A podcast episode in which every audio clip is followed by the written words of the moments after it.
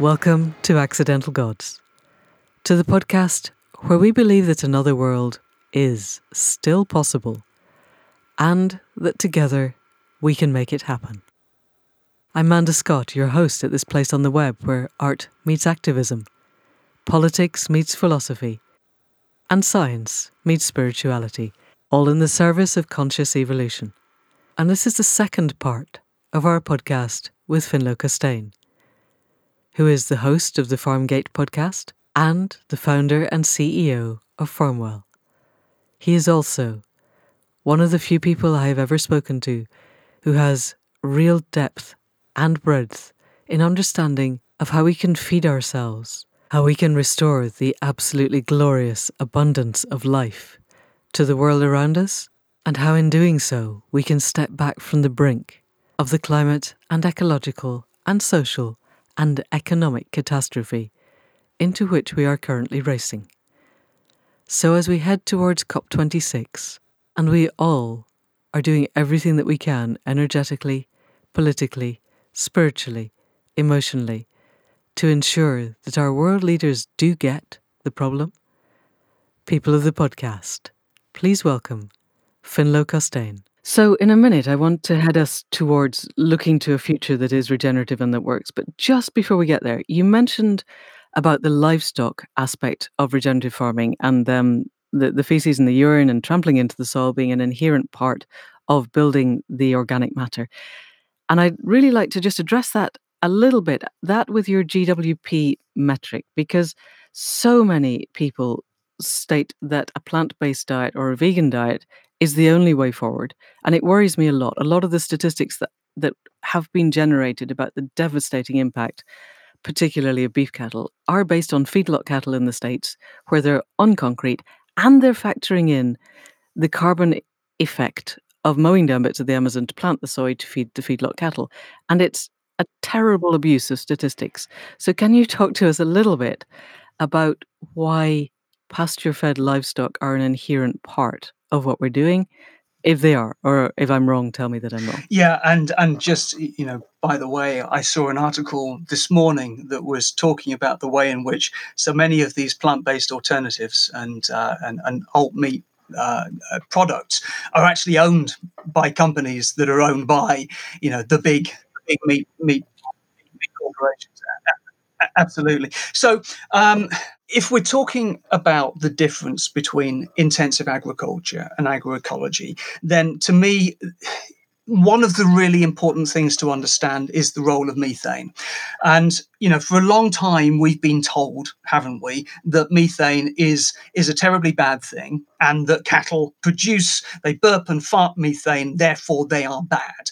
And there's been so much focus, um, you know, across the media on the role that cattle play in driving global warming. So I think we have to understand the difference between fossil methane and naturally occurring methane. And I think that's probably the best place to start. If we're talking about methane that has been produced through hmm. um, millions of years worth of geological function, and that is all coming out um, and being released very rapidly in the same way that we've done with oil, yes, that's a really bad thing. And so, you know, we need to be really careful to transition away from gas um, and towards wind and solar um, because fossil methane is, is a real challenge. However, when it comes to naturally cycling methane from cattle, no, it isn't a problem in the same way.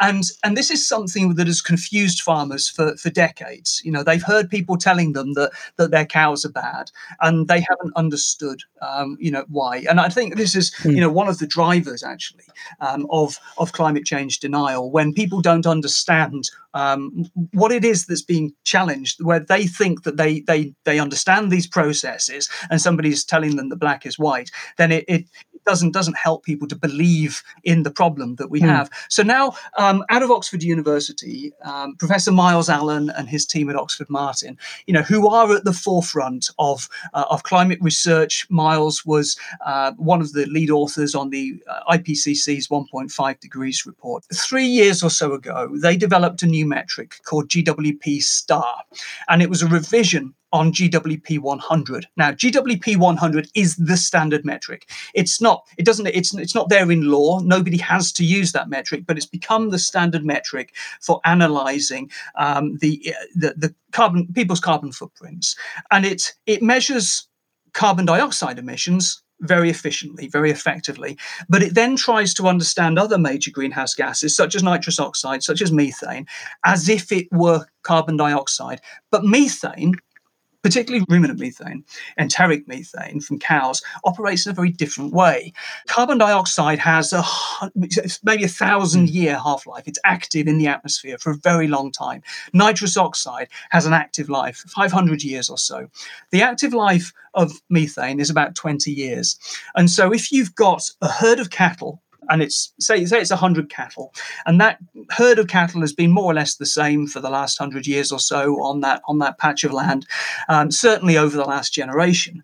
Then although the methane emissions continue because of this 20 year cycle there's no additional warming happening. The emissions continue, they hold warming up, but they don't contribute new warming. Right. And when we understand that, suddenly we have different land use choices. Because if we think about the UK and the emissions from agriculture, uh, I think about 50 57% of the emissions um, in 2018 uh, f- related to agriculture were from methane. Okay, uh, and so it, that looks like methane is the big problem. It looks like the thing that we have to fix. And if we're going to fix methane, it means that we need to micromanage what cows eat. Mm. Um, uh, we need to reduce the number of cows, micromanage what they eat, and so that becomes a justification for bringing them indoors, out uh, and away from pasture, intensifying those systems. No. But the trouble is that in intensifying those systems, in order to address methane, we're using more concrete to build more barns. Um, we're uh, relying on intensive arable crops, uh, nitrous uh, with nitrates being put on them to uh, to produce the feed that then uh, feeds the cattle. And you're losing the mob grazing effect. And you're losing all these all, all these all these other effects as well. And and so GWP 100 has been driving an intensification of agriculture, um, and it's been doing it supported by all kinds of other you know different ideas that are uh, that that have been supporting that as well. So you know there are many people um, in academia, in government, who support this idea of land sparing, where you intensify agriculture, you intensify feed production into ever smaller parcels, and then you use other bits of land to grow trees to sequester carbon, then you use other bits of land to rewild. Where what I want to see is, is land sharing, is agroecology, where in terms of those individual um, outcomes, I mean, you know, pasture is never likely to sequester as much carbon mm. as a mm. Sitka spruce plantation, but actually that pasture, if it's managed regeneratively um, with livestock in there, is going to do those things I was talking about earlier on. But it's actually, it's it, you know, if you've got maybe trees put in at 10, 15%, depending on that land, then you're going to sequester as much carbon in that system of pasture better biodiversity, improved soil health, 10 15% of trees as your standard broadleaf woodland in the UK, which again is counterintuitive. We think that a woodland is sequestering more carbon, but actually, really well managed pasture land with some trees integrated is absorbing as much carbon. And so, what GWP star, this new metric that accurately characterizes um, methane, does is to show us the opportunity to deliver agroecology. Yes. It shows us the inefficiency of the metric which is commonly used in order that we can better understand the way that livestock exist in a system. And the IPCC hmm. report mm. that came out um, in August was really clear about this, although government across the world still shy away because they don't know what to do with the information. It doesn't fit the narrative. A narrative is terribly important in politics. But but the report says really clearly that GWP 100 overstates the value of, ex- of existing methane by a factor of three to four, and it undervalues the importance of new sources of methane by a factor of four to five. In other words, it's just a completely crap metric. So, why on earth aren't we using an accurate metric so that we can understand land use? Brilliant, brilliant. I did read a paper uh, probably four or five years ago about methanotrophs in the soil. If you have living soil, there are methanotrophs that take in the methane that the cows are eructating and actually use it to build soil structure. And so even less of you know, because they do these studies on cows on concrete and they, they kind of put bags around their faces and they don't look at the systemic stuff that's going on. One of the challenge of academia is, you know, p- people are extremely good at studying um, quite small things really deeply in isolation. Yeah, I'm not not good at systems. And, and, and what we need to do is to is to recreate that is to reconnect the dots. And and and that's you know I mean politicians are really well placed to do that because you know very few of them are expert in in anything particular. What they are is fantastic generalists. You know they have to understand an awful lot about an awful lot of things very rapidly. And so we need to listen to the scientists who have fantastic knowledge about this one thing in isolation but then listen to other scientists and then listen to practitioners on the ground so that we can draw all these things together and get to where we want to be. And you asked me about the global uh, the global metric mm. that Sustainable Food yeah. Trust have been working on, and you know, carbon is of course part of part of that. But what they're trying to do, um, and you know, and we've worked on this uh, as well, and we've contributed actually to the work oh, that Sustainable Food Trust has been um, championing here. And FAI has been working on metrics. Uh, so FAI Farms, who I, I work alongside and provide an awful lot of the veterinary and sustainability expertise that I draw on in the advocacy work that I do. Um, you know, we've we've all been looking at different metrics, but what what they've been trying to do is to say, well, a metric that works well in the UK might not necessarily work well in the Yemen. So, so let's try and look at metrics that um, that account for sustainability in the round, that look at the biodiversity elements, the climate change elements, look at the adaptation elements, the water elements, the farm animal welfare elements, look at the social elements for people and the, the type of jobs that they have, whether they're good jobs or, mm. or, or, just monotonous, repetitive jobs, um, and whether people have a pension, you know, as part of that package, for, for example. And so it's it's a series of metrics, and I forget how many different categories there are. I think there are 14 categories, or at least there were 14 at the point at which I, I last read through the uh, the work. And then there are some sub metrics. But what they're trying to do is to say these are the key metrics when you are measuring um, the impact of agriculture. If you are wanting to deliver sustainability, you want to see progress um, outcome progress against as many of these as possible. And so stop fixating on inputs, stop telling people what they need to do to achieve such and such. Put a bit of trust and a bit of faith in individual farmers and land managers to know their own land and their own businesses, and also empower them to better understand their land and businesses by saying, This is the outcome that we want better water infiltration, more worms, more carbon, for example, um, and then give them the opportunity to go and solve that problem and then reward that outcome, if at all possible, at the end of it. Brilliant. Beautiful. We might do an entire episode on that that particular metric because it does look very interesting. It looks remarkably like Kate Raworth's donut economic model when I look at it on the screen. I doubt it's accidental too. So, thank you. I would really like to see if we can build forward to a vision of how the future could be if everything that you are proposing is taken on board. And I'd want to do this in the context of a report that came out within the last couple of days. And I will need to go and find it and put it in the show notes. But essentially, they looked at the commitments that governments have made towards their Paris Agreement goals. And three governments, uh, Russia, Brazil, and one that I can't remember, their co- stated commitments would see their carbon emissions definitely increase. But the the underlying nature of this and the way that the numbers panned out was apparently that instead of getting to net zero by 2030, which is what we absolutely have to do for your children not to grow in something that is the equivalent of Handmaid's Tale, we are heading towards a 16% increase, 16%. And Boris Johnson also bless his little cotton socks, apparently on the plane back from the States, was asked how much he rated the chances of COP26 in Glasgow being, quote, successful. And nobody defined the metric of success. And he said 60%, six zero. And given that he's very well known for talking things up, my feeling is that that actually means zero, but he doesn't want to say that yet, which is deeply distressing on every level.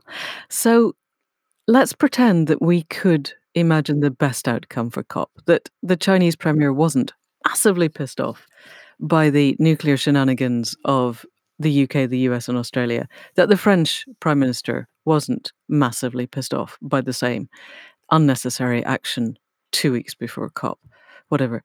And that everybody was actually working together on this. Everybody got the necessity of it.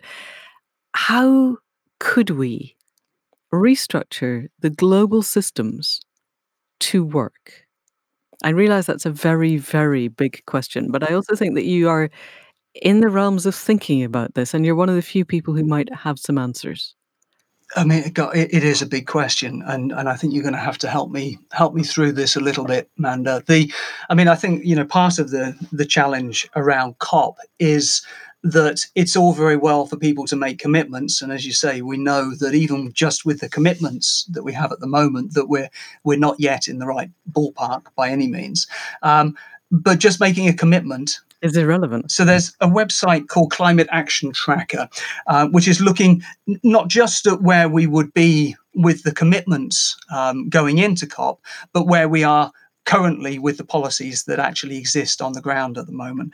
Um, and we, you know, we touched on this earlier, didn't we, around the challenges of delivering rapid change in a democracy and this is you know this is what most of the world is grappling with is how can we get to where we need to be without crashing the economy without collapsing society and while retaining the permission of the citizens in any given nation to continue putting in in place our, our plan of government and and so every government every political party is is wrestling with this um, and i think you know, I, I, if I'm completely honest with you, I think we're going to get it wrong before we get it right, and we're going to continue getting it wrong before we get it right. We haven't got time to get it wrong, Finlo. No, we we don't. But I think that we are stuck in a cycle where we will start to see some degree of societal collapse before people then manage to accept that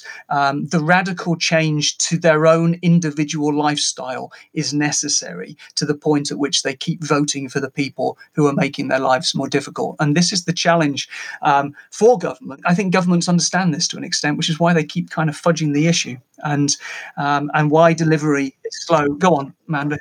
Yeah, because I have a question on this. So so I went to a, a public meeting with our local parish council last Thursday night, and we had a lovely chap from some other parish council agglutination of parish councils coming to talk to us about how we were going to persuade everybody locally to change their behavior and and my blood pressure was was was doing very bad things to my head.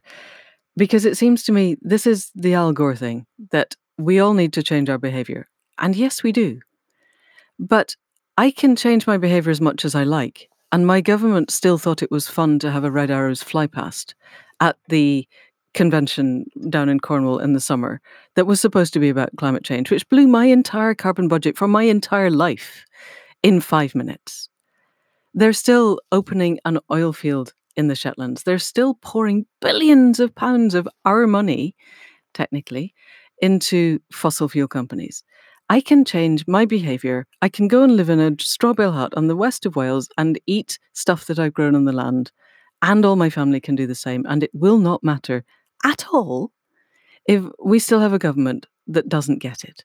So, uh, but the government could, people wouldn't have to change their behavior at all. They could, they could tax fuel properly. They could, they could stop their incentives to fossil fuels tomorrow.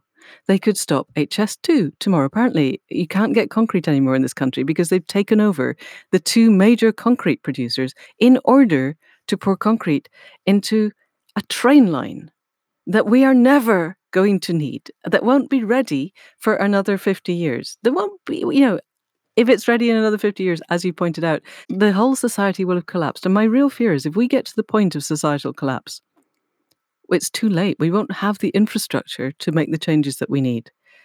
We need to use the fossil fuels that we've got now to be building wind turbines or to stop building stupid expletive deleted roads because I like our podcast rating. And you know, we could put that money into fixing the roads that we've got and building electric vehicle infrastructure if we think electric vehicles are the way forward. I'm not convinced about that, but uh, that's a separate conversation. I'm ranting at you and this is, I'm asking you the questions, but it's not just about individual people changing their behavior. It's about the government joining up its thinking and not starting nuclear adventures. My understanding is that currently our defense CO2 spending isn't counted because that's a political secret, whatever we call secure national security secret. And I've I spent short amounts of time in the army. I've walked around barracks that were built in the 60s, single skin brick, kept hot enough that everybody is walking around in t-shirts and shorts.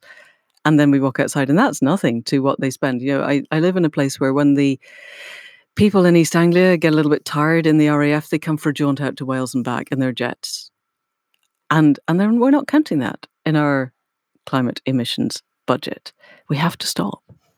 I, I mean, you're completely right that uh, it is governments that need to deliver the biggest change, and that um, you know a few individuals, a small percentage of individuals, can do everything under the sun to change their own lifestyles. But if the government doesn't legislate for change, it's entirely meaningless.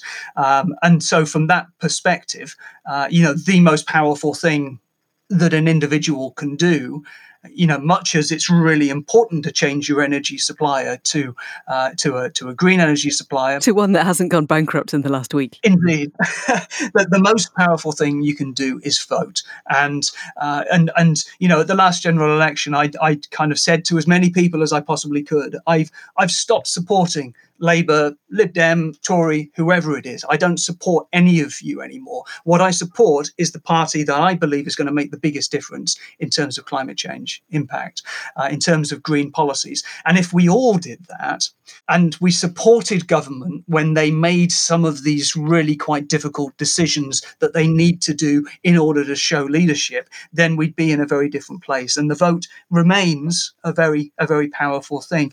But beyond that, I think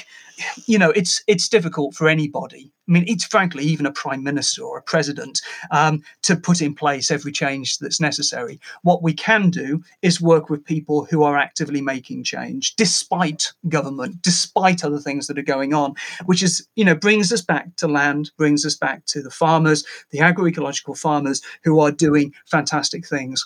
And you know, as part of that, th- this is this is the system reform that I want to see and that I'm part of you know, the NHS, education, transport, those are things for other people, uh, you know, to work on. But in terms of land use and food systems, we've talked a lot about farming, but the system itself needs to change because there's a whole life for food once it leaves the farm gate. Farmers only mm. earn about nine or 10% of the retail price. Yes. So what's happening yeah. in the rest of the food system? And we need to allow greater complexity in that food system as well. We need more small and medium sized farmers rather than allowing and encouraging the of farms so that we just have fewer, ever larger farms. We need shorter supply chains that aren't reliant on great big global just in time um, uh, processes, that we actually have much greater national independence in terms of the food that we're producing and eating, increase seasonality, you know, bring seasonality back so that, you know, we're eating things that can actually be grown in a country at a particular time and really reduce that food waste, which, you know, when you've got young kids, you know, is really difficult. But at the same time, you know, for most of us, we can do we can do something around that, and that'll require new infrastructure. As I was saying before, around methane and livestock, livestock in them of themselves aren't a problem if those livestock are produced in uh, fossil fuel hungry systems. That's a problem. So let's get back to pasture based ag- um, um, agroecology. Um, but we're going to see, or we should see, a redistribution of livestock around the country, which means that we're going to need more small abattoirs with really hmm. good welfare outcomes to achieve that. So we need to invest in that infrastructure. And you know, and it's quite interesting looking at the difference between what Wales is doing post Brexit mm. and what England is doing post Brexit, because England had a fantastic conversation, you know, world leading conversation in those sort of three years or so after the 2016 referendum that was led by Michael Gove, you know, and uh, and and and it was it was a really exciting time because we were genuinely talking about how we could transition farming from this, you know, sort of uh, working um, despite nature to a farming working with nature, and that you know the conversation was fantastic, but but the policy delivery I think is going to be significantly undermined in England specifically by this sort of Tory ideology, this commitment to market principles, which to an extent can work with water. Yes, there are water companies. There is a reason for people to invest in farms to hold back water so that there isn't flooding. But I'm not quite sure how it works with other public goods that have been identified within there, how the market functions there. And so I think that what we're doing gets undermined there. And it also gets undermined by that other thing that I said the Tories tend to do, which is un- to underfund. So the mm. single farm payment, the basic farm payment, was around 90 quid an acre. The sustainable farming incentive, which is this bridge policy uh, until we get to 2024, when the new um, when, when, the new funding structure is uh, is properly fully um, unveiled and, and put in place. Soil is the big key element in there. But it, but farmers are going down from you know they've, been asked to deliver soil improvement, which is fantastic. I mean that's absolutely the right thing to deliver. But instead of ninety quid an acre, which wasn't enough, farmers are going to be paid in the region of between ten and thirty pounds an acre. I mean, which is just crazy. And and here's a here's a figure for you. Farmers in this country have been pilloried by the press because they get three point one billion pounds of taxpayers' money. Just administering central government, not local councils, just central government costs 11 billion quid. Farmers manage more than 70% of the British Isles, and we are paying them per citizen less than a pound a week to do that. You know, we get the countryside that we pay for, and we're paying nothing for it. So it's no wonder farmers are having to make really difficult decisions. We, I mean, to, to me, we need to at least double the amount of funding that's going out there for farmers to deliver these public goods. And in Wales, what they're doing is rather than creating these market mechanisms, mechanisms to deliver public goods. They seem to, I mean, they still haven't delivered it. Uh, they still haven't decided finally what they're going to do. But there are uh, two key pillars of, of funding. One is a fund um, which will be per farm, but it may well be a kind of an acreage payment like we used to have, paying farmers for managing land better. And I don't know, but there was certainly a conversation around having really strong entry points to have access to that funding. For example, something as simple as doing a carbon footprint on your farm. It is astonishing that this is not yet mandatory, but it would be mandatory to get that payment. But then there's a second pillar of payment, which is investing in the marketing, in the infrastructure, in those new small abattoirs, etc., in those new cooperatives um, and distribution systems uh, to make make sure that food is available from local farmers to be distributed regionally. And so you've got a very different approach in Wales. And to me, it sounds very much more hopeful that in five years' time, Wales uh, and Welsh farmers will be in a much better position to deliver that improved sustainability. And my chief worry, and the worry of many people, especially with the trading arrangements that we have, where um, the government keeps being told by its own MPs that it needs to have a level playing field and that um, uh, food coming into the UK needs to be produced to the same standard as, as food that's produced in the UK itself, that we are likely to see more and more farms going out of production and more and more. Uh, um, uh, zoning of land um, for trees here, for farming there, ever more intensification. And so all of those big hopes and ambitions from that three or four years of conversation uh, when Gove was uh, was the Secretary of State at DEFRA are going to be undermined by um, this failure to pay properly for the public goods that have been identified and by this obsession to deliver uh, market mechanisms to create that that um, uh, to, to, to to pay farmers to to do what they need to do, and that's a big worry because what we need to be doing is to be paying farmers to deliver multiple outcomes around biodiversity improve food and nutrition, and climate change mitigation and adaptation. That's very distressing, but it's very astute. And I guess the difference with Wales is that they have a statutory requirement to make every decision with a view to what the impact will be for seven generations. Absolutely. Which was the astonishing thing that happened when Welsh independence was gathered. So, supposing a miracle happened and you were appointed advisor to a government that was listening. You know, let's pretend that we had the brightest and the best in charge at this time of total species emergency, and that they wanted to listen to people who had the best ideas. And they came to Finlo Costain and said, "Okay, we'll do whatever you say. What do we look like when your kids, not necessarily are our age, but are in their twenties? So by 2040, how does Britain, briefly, what does it look like in terms of the land? And the way that we produce and eat our food? In terms of, of land and agriculture, we will see a lot more of what people might call messy farms. Uh, so, so Claire has talked a lot about this at FAI that she's had, you know, farmers and other people coming onto the land at FAI complaining about the fact that it now looks messy uh, because some of the grasses are growing to four or five feet high, and you know, because the sward is so diverse uh, and because it's the land is becoming so productive. But actually, you know, that's that's not waste. It's not mess. It's productivity, and it's being used to uh, to produce food and biodiversity and all these other things. And so we will see um, more messy hedgerows, bigger hedgerows. We will see more diversity in the sward. We will see livestock um, across more of the country out in the fields rather than indoors in sheds, certainly during the spring, summer, and autumn. We will see in the east of England livestock being introduced into those rotations um, with arable crops. We will stop just seeing monocultures. Um, and, and if people are going out walking, they will expect to see something different happening year on year in the fields that they're walking through, we'll be able to see a patchwork re-emerging uh, from this kind of large patchwork that Britain has, has, has become to sort of smaller fields being put back in place. And, and I don't want to sound like I'm technophobic because, you know, robots and data can be used to help us with that. And there's no reason why when you have, um, you know, small electric tractors, which are effectively drones, they can work quietly throughout the night, um, you know, following the guidance systems that they're using, avoiding dikes and ditches, um, and and work in much smaller fields than they they were before.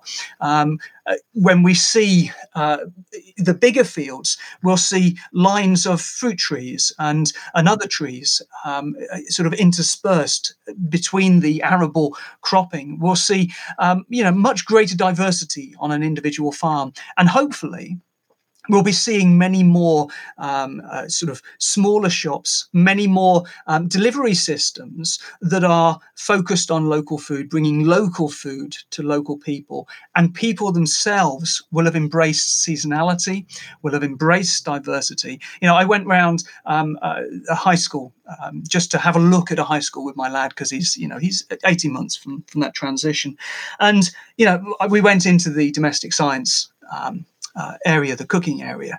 My goodness, it's so different to when I went to school. You know, we made a cake and that was it. Didn't really know why we were making a cake. We weren't taught about the function of an egg or the nutritional content of that. But that's what they're all focused around now. So my hope is that people will have a much better understanding of food and how to make sure that that nutritional diversity is getting inside us and our families, um, and that we're we're buying it and supporting um, local producers. Now that sounds you know that's quite a generic answer um, and um, you, know it's it's it's slightly utopian but at the same time i think it's really important. And you know but at the same time big companies need to be part of that change as well. We talked about mcdonald's before.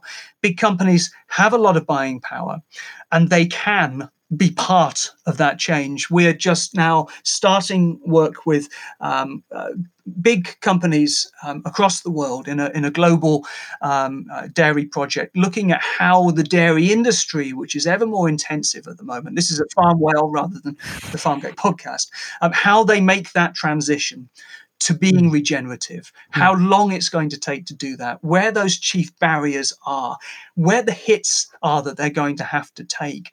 If the prices are going to rise, how are they going to manage that relationship with customers or change portion sizes so that even if the cost of the raw material increases, that, that those portions are staying at a similar price. So there's all kinds of challenges in there that need to be done. But big companies, small producers, and customers all need to be part of that transition. But what will Britain look like? It'll be beautiful.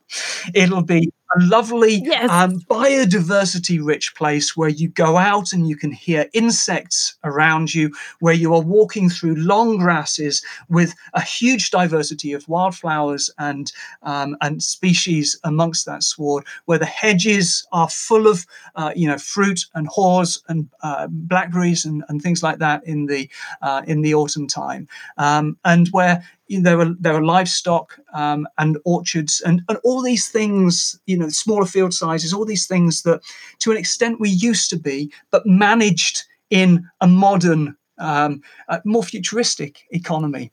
Fantastic. Um, I, I, could just keep on. I, I, I realised I, I, could just keep on that sentence because it was getting longer and longer. Um, can I just finish that sentence again? Yes, it was lovely though. But go on looking at something that provides echoes of what the countryside used to look like, but using modern techniques, modern understandings, um, uh, up to date science to make sure that that land is properly productive and that the food that's produced from that land is getting to people through a whole multiplicity of different um, different channels. So through supermarkets, through restaurants, through direct sales, um, you know, between customer and farmer, but also a big growth in online um, and, and the distribution around the country as well. And perhaps most importantly, that we'll be seeing much less food imported to Britain and much more of the food that we eat actually produced in this country because increasingly it's not just important for us, but it's important for every nation to do that in order to avoid the kind of conflicts that may arise over the next 20, 30, 40 years over food scarcity if we don't embed that independence um, as quickly as we possibly can now. Fantastic. Oh, no, that's that's absolutely solid podcast gold. Thank you so much. We are going to have to stop there. I could talk to you forever, but maybe we'll come back for a second go sometime. Thank you very, very much for coming on to Accidental Gods and to point everyone to listening into Farmgate because it's always this inspiring. Thank you. Thank you, Manda. Pleasure to be here.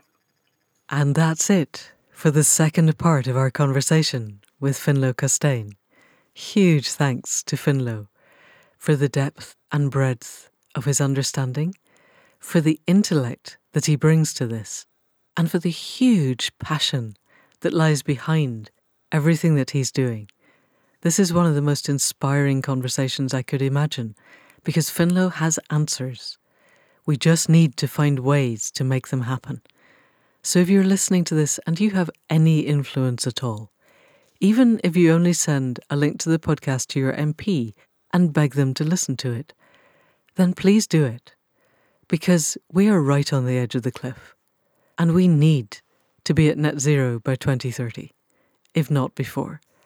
And the whole of our agroecology system, the whole of the way that we relate to the land, the whole of the way that we feed ourselves and become integral parts of the web of life, is so foundational to how we are going to step away from the edge of the cliff. So do what you can and do it today. And we will be back, as ever, next week with another conversation. In the meantime, thanks to Caro C for the sound engineering and for the music at the head and foot. Thanks to Faith Tilleray for the website and the tech. You will find us all at accidentalgods.life. The show notes will be there, the links will be there. Access to other podcasts will be there and access to our membership program, which enables you to connect more deeply to the web of life and to ask the questions What do you want of me in this moment? and to act in real time to the answers. And if you know of anybody else who would like to be part of the generative dance of the world, please do send them this link. In the meantime, that is it for now. See you next week. Thank you and goodbye.